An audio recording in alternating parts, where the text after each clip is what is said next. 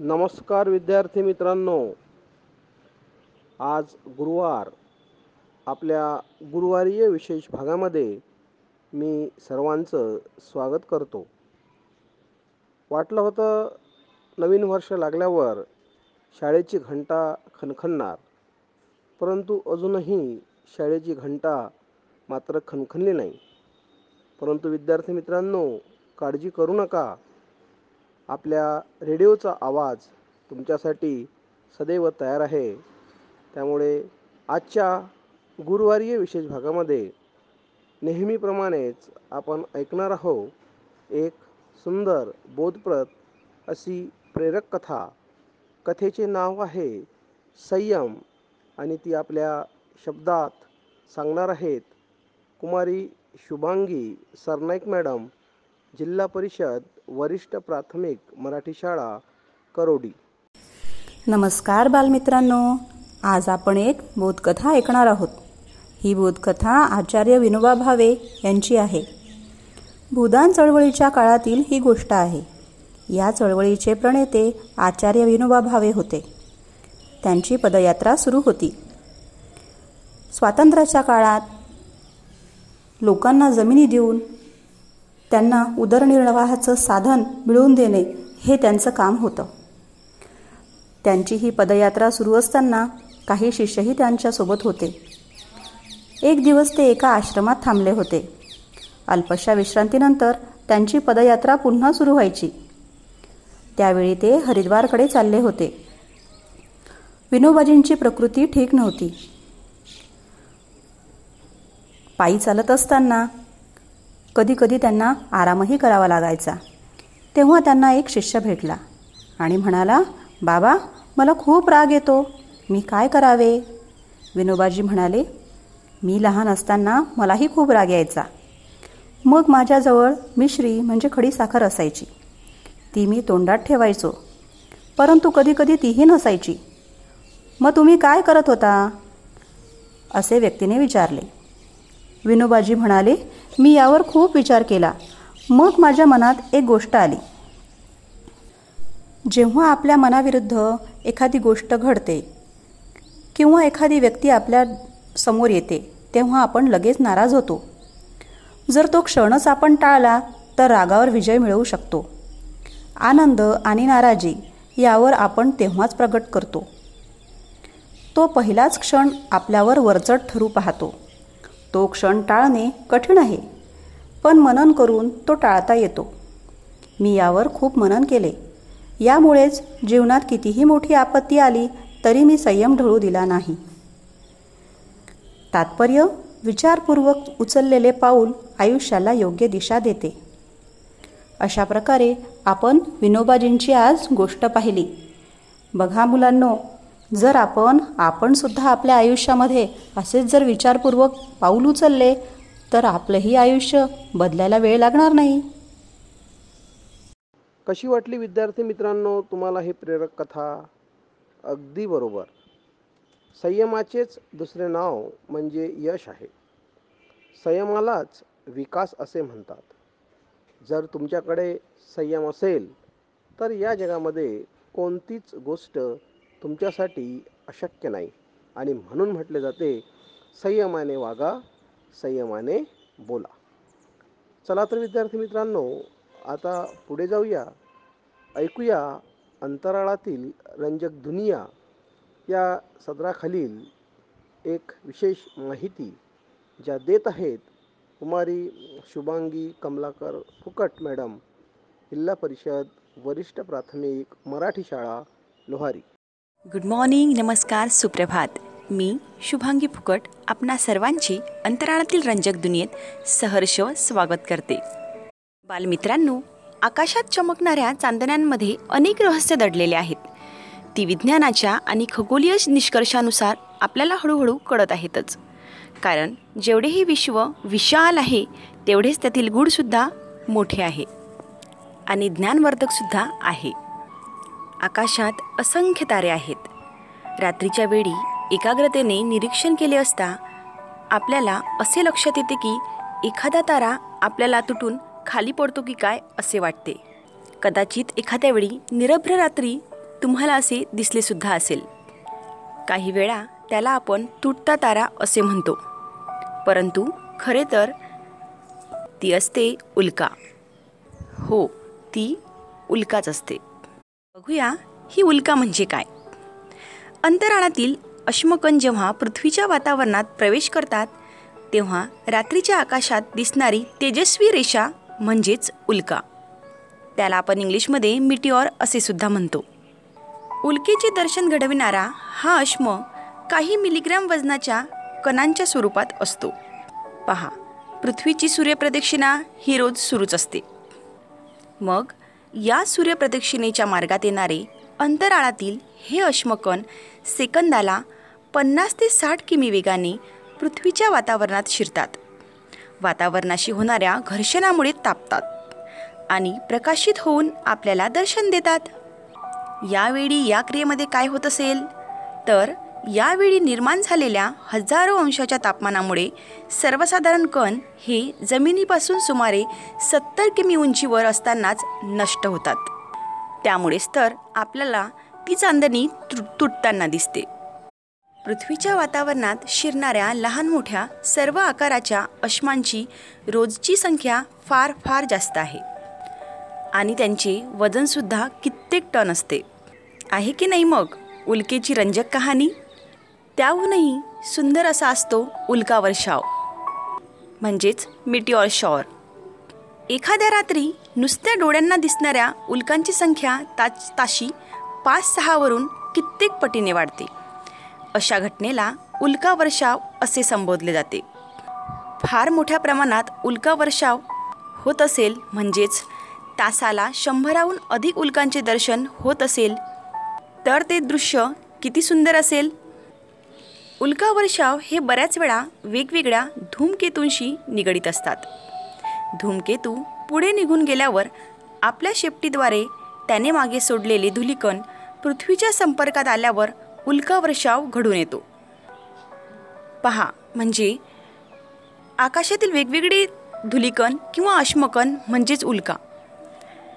तर असे उल्का वर्षाव केव्हा केव्हा घडतात ते आपण बघू. दरवर्षी दिनांक 12 ऑगस्टच्या सुमारास ययाती तारकासमूहातून होणारा तीव्र स्वरूपाचा उल्का वर्षाव हा स्विफ्ट टुटल या धूमकेतूमुळे होतो. तसेच दिनांक 21 ऑक्टोबरच्या सुमारास मृग तारकासमूहातून होणारा मध्यम तीव्रतेचा उल्का वर्षाव हा हॅलीच्या धूमकेतूमुळे होतो. टेंपल टुटल या धूमकेतूमुळे दर 33 वर्षांनी सिंह तारकासमूहातून 17 नोव्हेंबरच्या सुमारास होणारा उल्का वर्षाव इतका मोठा असतो की काही वेळा उल्कांची संख्या ताशी 1000च्या पुढे जाऊ शकते. वाव, आहे की नाही गंमत. तर आता भेटूया पुढच्या अंकात. तोपर्यंत नमस्कार. Dear student, Shubhangi ma'am gave us a very enlightening information about Ulka. Now, this is the time of listen English. You know very well, humans have 5 senses. Eyes are one of them. So let's hear information about eyes with melodious voice, Mrs. Shital Choudhary, Madam, Sandatta English High School, Mumbai. Hello everyone. Without eyes, the world is not seen. Therefore, it is very important that care is taken of eyes. Nature has taken precaution to protect the eyes. It is placed in a socket of bones so that it is not hurt. But nowadays, our eyes are becoming weak because whether it is elderly people, adult or small children, they are continuously on the mobile screen or laptop screen. So here today I would like to say few exercise which will help to protect your eyes. These exercise have been advocated by the famous eye specialist of America, Dr. Bates. Lakhs of people have benefited from these exercise. Remember, one should give up spectacles before starting these exercise. The first exercise is sit in front of the mirror and practice to wink. Count and wink with each number. Second, Om Chakra exercise. Sit straight. The body should be straight at the waist, spinal column and neck. Put the thumb on the index finger. Now move the thumb on the index finger in circles. Close the eyes and repeat Om. Instead of Om, any other mantra can be repeated. This improves the mind and eyes become healthy. The next exercise is facing the sun. In early morning, sit down facing the sun. Close the eyes. Now, move your face slowly from right to left and from left to right. Do this for 10 to 30 minutes. This would remove pain in the eyes and eyesight would become strong. Along with this three exercise, the diet is also important. The food should have sufficient amount of vitamin A. This is found in fresh unboiled milk, butter, turnip, fenugreek leaves, carrot, tomato, soya bean, fresh coriander and drumstick leaves. But remember one thing, all fruits are beneficial except apple and bukhara plum. Similarly, all vegetables are beneficial except peas and green peas. Hope you have listened to my voice recording and now you are going to do this exercise and also see that your diet has sufficient amount of vitamin A. Bye children. Thank you.